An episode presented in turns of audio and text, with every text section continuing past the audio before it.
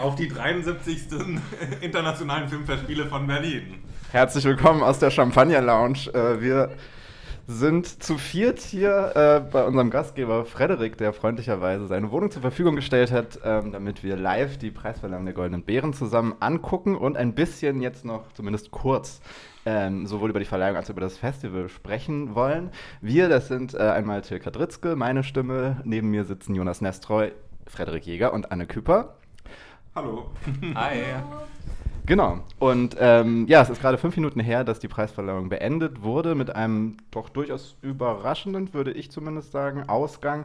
Der Goldene Bär für den Film Sur la Damant von Nicolas Philibert, den wir nicht alle gesehen haben. Auch diese Situation hatten wir schon häufiger beim Abschluss-Podcast, dass wir etwas ratlos waren, wie wir jetzt über einen Film sprechen, den äh, gar nicht alle gesehen haben, aber zumindest zwei von uns haben ihn ja gesehen. Ähm, Jonas, vielleicht kannst du ganz kurz sagen, was das für ein Film ist, für alle, die jetzt da noch nichts von gehört haben.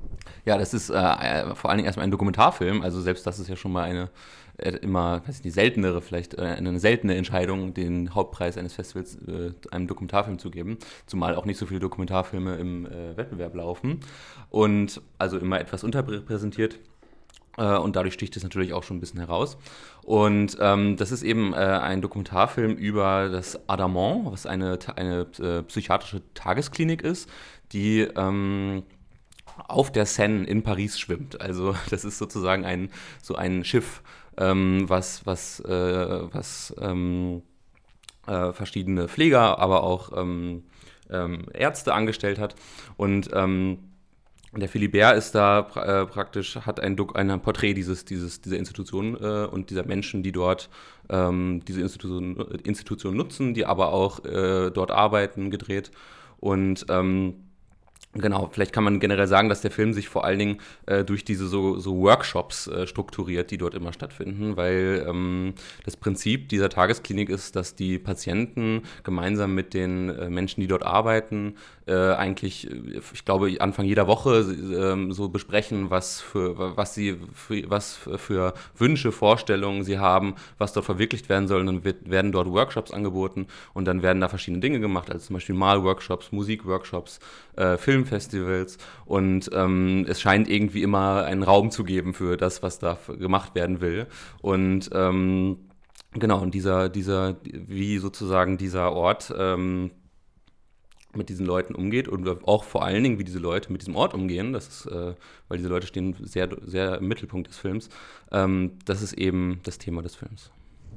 Ja, ich fand auch, es ist ein, ein sehr schöner Film. Ich bin insofern auch nicht unzufrieden mit dieser Entscheidung, weil ich mich doch schon ein bisschen frage, ob, das, ob es nicht auch ein relativ einfacher Film ist, jetzt nicht nur in dem Sinne, dass er sehr schlicht funktioniert, eben als Porträt, sondern auch, dass in, dass es in ihm jetzt wenig Widerstände gibt, die sich diesem doch sehr wohlwollenden und wohl auch zu Recht wohlwollenden Porträt dieser Institution irgendwie entgegenstellen würden. Es sind alles irgendwie sehr tolle PflegerInnen, es sind alles irgendwie tolle Leute, funktioniert alles wunderbar egalitär, so in Sachen Mitsprache, auch von den PatientInnen. Ähm, und das ist irgendwie genau, das macht irgendwie Spaß zuzuschauen. Das sind irgendwie, also ich glaube, Kristen Stewart hat auch irgendwie gesagt, großes humanistisches Kino, irgendwie ist es genau das. Und insofern finde ich es dann doch eine, jetzt nicht gerade mutige Entscheidung, aber ja, auch eine, der ich jetzt nicht sagen würde, dass sie irgendwie groß, ein großer Skandal wäre. Ja, es ist ja auch so, dass es äh, tatsächlich die Begründung sehr ähm, äh, allgemein und allumfassend klang, weil es um künstlerischen Ausdruck ging. Und ich meine, dieser Film, der, der tut das genau ja. Also der, der, äh, ähm, der ist praktisch auch ein Film über künstlerischen Ausdruck, weil eben diese Leute permanent sich künstlerisch darin ausdrücken, über Musik, über Malerei, ähm, über Filme. Und ähm, äh, so, also das war sozusagen, äh, habe ich jetzt als Hauptargument aus dieser Begründung herausgehört. Und insofern ist das schon irgendwie so dieser dieser Gestus der, des Allumfassenden, des wir können uns darauf alle einigen, äh, mit drin. Das ist ja immer so ein bisschen die Frage, wie funktionieren nicht solche Jurys und äh, streiten die sich und einigen sich dann auf den kleinsten gemeinsamen Nenner oder gibt es da tatsächlich wirklich mal Filme, wo alle irgendwie äh, sagen, das ist es äh, und dann auch die KritikerInnen damit zufrieden sind? Das ist ja nicht sehr häufig. Ähm, es gab weitere Preise. Ähm, es gab den großen Preis der Jury für Christian Petzold. Ähm, es gab den großen, äh, den Preis der Jury, wo ich mir gar nicht sicher war, Frederik, gab es den immer schon? Es war doch immer, dass es in Cannes diese drei Filme, äh, drei Jurypreise gab und in Berlin immer nur ein, das weißt du auch nicht. Okay, das müssen wir nochmal nachrecherchieren. Und den Preis der Jury hat aber, da müsst ihr mir jetzt kurz helfen.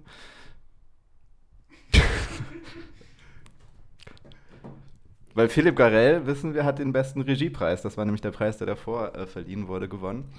Ähm, auch irgendwie ein Preis, der, ja, ich weiß nicht, ähm, Garell hat schon viele Filme gemacht, ähm, ist sozusagen ein Altmeister, der, einer der wenigen Altmeister im Wettbewerb. Wie findet ihr es, ihm diesen Preis für die beste Regie zu geben? Ähm, absolut gerechtfertigt. Also ähm, wenn man auch wirklich drüber nachdenkt, was bedeutet eigentlich Regie, was bedeutet Inszenierung, ähm, großer Teil davon ist natürlich die Schauspielführung, ähm, ist äh, ähm, dafür zu sorgen, ein, ähm, ja, eine dass die, dass die Räume und die Geschichte mit den Figuren zusammen eine, ja, ein, äh, einen Sinn ergeben und dass man transportiert wird. Und das ist etwas, was äh, er sowohl als Bildkünstler, ähm, Montagekünstler, als ähm, Schauspielführer, ähm, finde ich, sehr, sehr gut kann.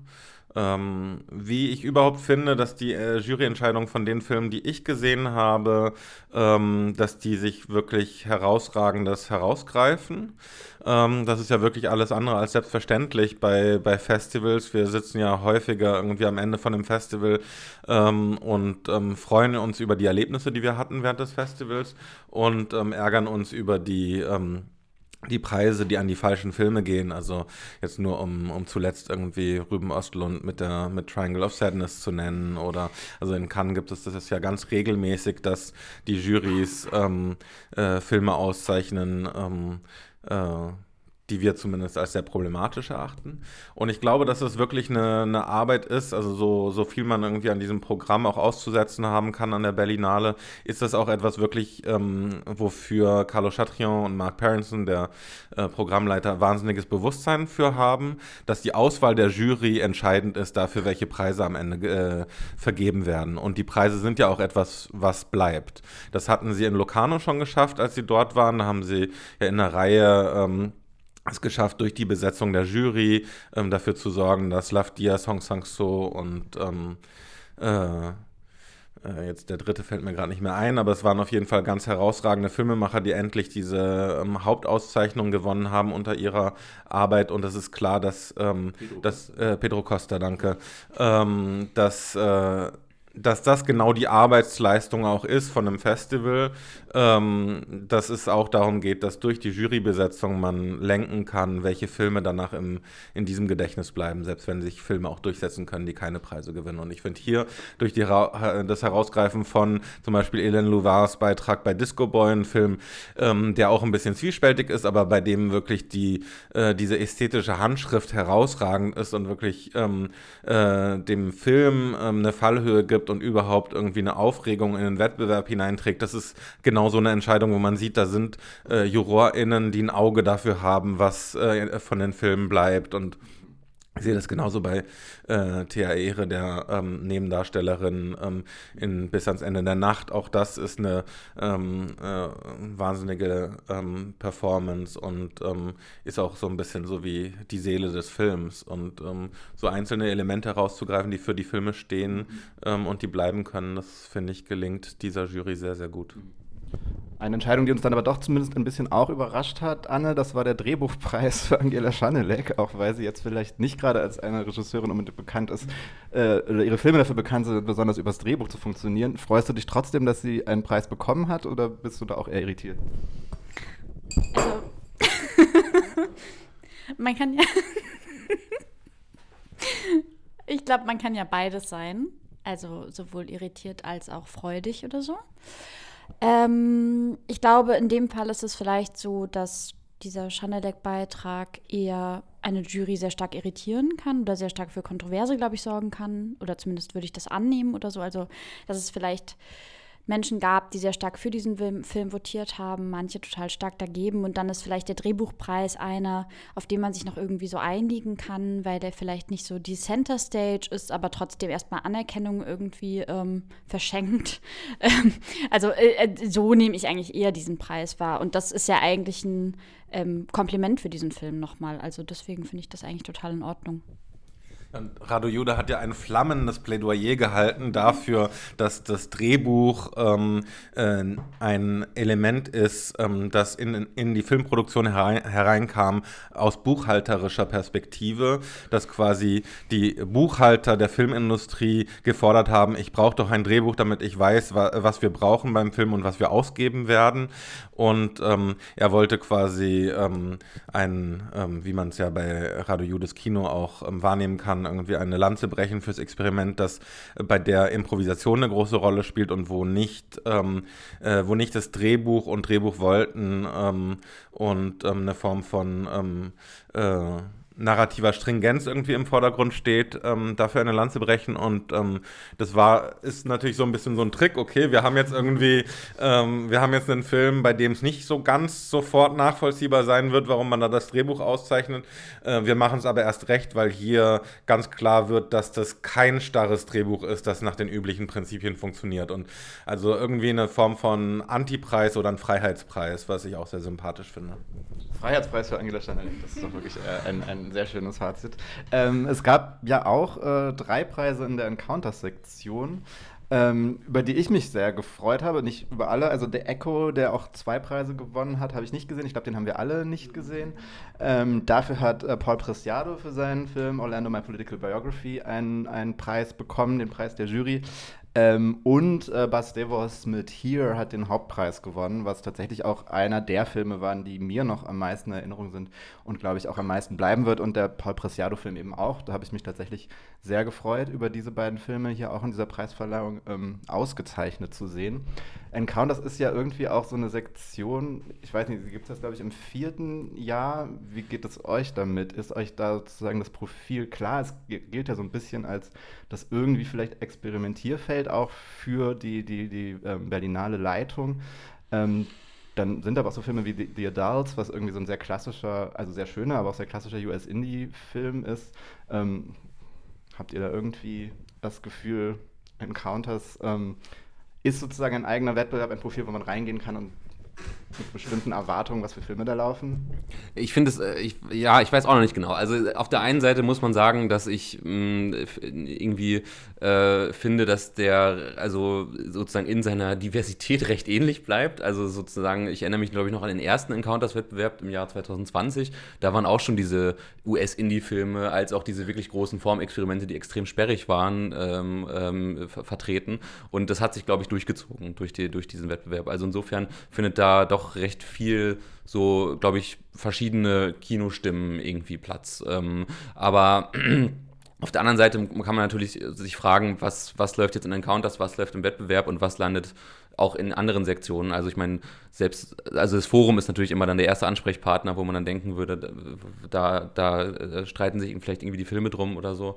Ähm, ich habe auch vorhin drüber nachgedacht, wenn jetzt so ein Film wie, wie ähm, Music von Angela Schanelek nicht gemacht wäre, wäre er dann im Wettbewerb gelandet, würde er dann bei Encounters äh, stattfinden, ähm, aufgrund seiner, seiner, würde ich sagen, formalen äh, Experimente, die, die er macht.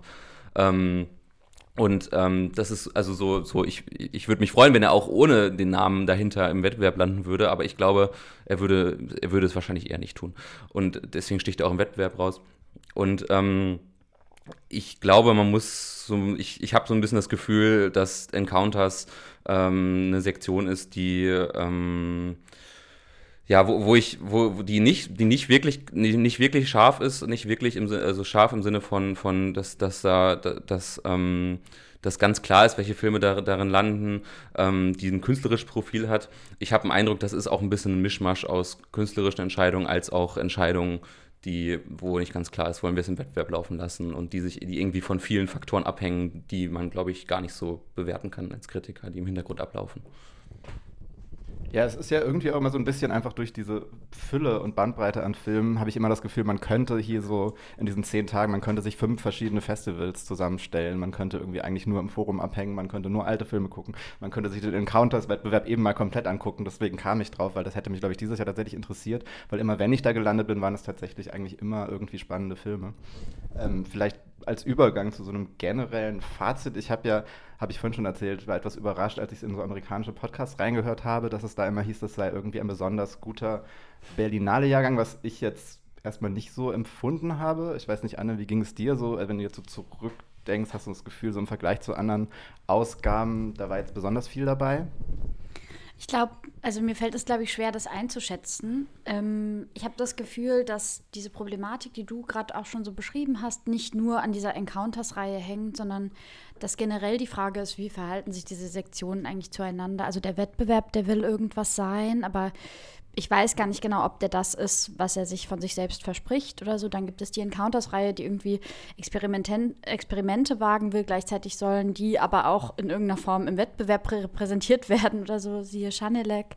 Dann gibt es das Forum, was eigentlich auf so eine ganz schöne, adrette Art und Weise seinen eigenen Film fährt, genau aber damit irgendwie auch wieder der Encounters-Reihe entgegenläuft. Also ich habe das Gefühl, es gibt so, äh, es gibt da so ein Stück weit so ein paar Kämpfe, die geführt werden. Zumindest wirkt es auf mich als Festivalbesucherin so. Das Panorama ähm, äh, wo dann vielleicht, um salopp zu formulieren, auch Dinge hin abgeschoben werden oder so. Also das heißt, äh, für mich zum Beispiel als Besucherin ist inzwischen gar nicht mehr so ganz klar, in welcher Sektion bewege ich mich eigentlich. Ich habe es am Anfang auf jeden Fall bei meiner Festivalerfahrung dieses Jahr so gemacht, dass ich den Wettbewerb erstmal gemieden habe und ich habe das Gefühl, auch in der Unterhaltung mit euch, dass das vielleicht kein Fehler war, sondern ähm, dass ich da eigentlich also viel spannendere Filme gesehen habe oder so. Also ähm, Filme, die bleiben werden, das sind eben genau zum Beispiel irgendwie der Orlando von Preciado, der jetzt auch ausgezeichnet wurde, oder eben Notre Corps von ähm, Claire Simon. Ähm, und das äh, beschreibt vielleicht auch meine Festivalerfahrung, weil das waren eigentlich die beiden Filme, die ich relativ früh am Anfang geguckt habe. Und das heißt, ab dann wurde es bei mir nur noch schlechter festivaldramaturgisch. Ähm, also da ähm, genau in diesem Modus von, von Planung und von eigener Zusammenstellung von so einem Festival oder so, ähm, bin ich einfach zu hoch eingestiegen, um es so zu formulieren, genau. Frederik, du bist von uns vieren, glaube ich, schon am längsten äh, Besucher der Berlinale. Wie ist so dein erstes Fazit oder was wird bei dir bleiben von dieser Ausgabe? Also ich habe gemerkt, dass ich ähm, wenn ich jetzt im Nachhinein auch bei der Preisverleihung haben wir geguckt, ähm, äh, dass ich da ähm, erstmal Schwierigkeiten hatte, mich zu erinnern, in welcher Sektion welcher Film lief. Also, ähm, dass ich ähm, äh, dass ich beim Durchgehen des Programms oder Zusammenstellen des Programms für mich ähm, natürlich, äh, wie das bei den meisten so ist, natürlich auch nach Zeitverfügbarkeit und kriegt man es hin. Nach Empfehlungen ganz viel ähm, haben andere Leute, haben, waren viel in Pressevorführungen vorab und äh, konnten einem Tipps geben, was man auf jeden Fall gucken sollte. Namen, die man, ähm, die einem wichtig sind. Ähm, so dass, dass sich dann eigentlich diese ganze Sektionsfrage für mich weniger stark gestellt hat in diesem Jahr.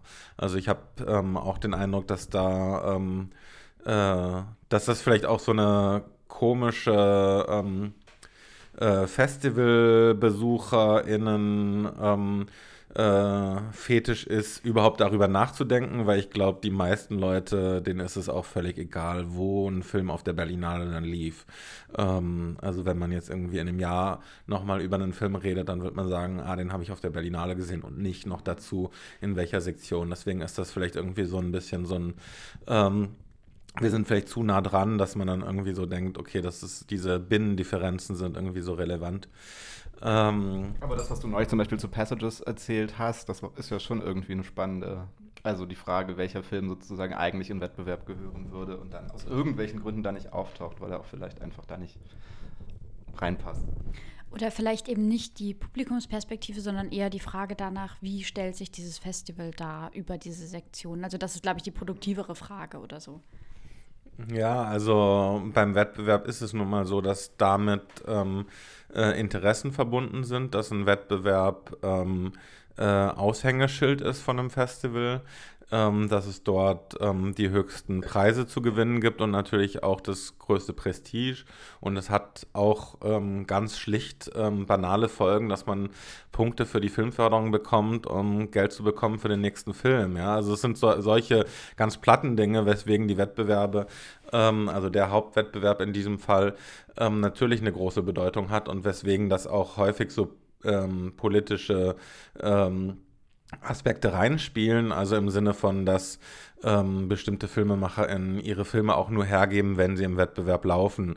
Ähm, und sonst würden sie eben die Einladung nicht annehmen. Ähm, und da sind manche in der Verhandlung, glaube ich, auch besser als andere. Ähm, und deswegen ähm, äh, merkt man zumindest bei der Berlinale, dass es da sehr, sehr große Differenzen gibt. Für mich vor allem in dem Sinne, dass ich doch einige Filme gesehen habe, ähm, bei denen es gar nicht mal so sehr ein Problem war, dass mir die Filme nicht gefallen hätten, sondern dass die auf eine Art und Weise ähm, zu wenig Fallhöhe hatten. Also dass die zu wenig, ähm, dass die zu wenig Ambition, zu wenig ähm, Erzähl, ähm, Erzähldrang oder auch ähm, auf unterschiedlichen Ebenen, also vom Affektiven übers Diskursive und das Intellektuelle und das ähm, äh, Formale ähm, zu wenig ausprobieren, als dass sie sich, als dass man sich wirklich Lust hat, über die zu zoffen. Also ähm, bei vielen äh, Filmen hatte ich so den Eindruck, ich brauche gar nicht über die zu diskutieren, weil die sind irgendwie eigentlich unterhalb der Wahrnehmungsschwelle oder unterhalb der ähm, ähm, unterhalb der Schwelle, wo man sich überhaupt ähm, engagieren muss für eine Position dazu. Und ähm, äh, dass es dann subjektive jeweils ähm, und situative unterschiedliche Wahrnehmungen gibt ähm, und natürlich auch noch Geschmack reinkommt und so weiter, ist okay.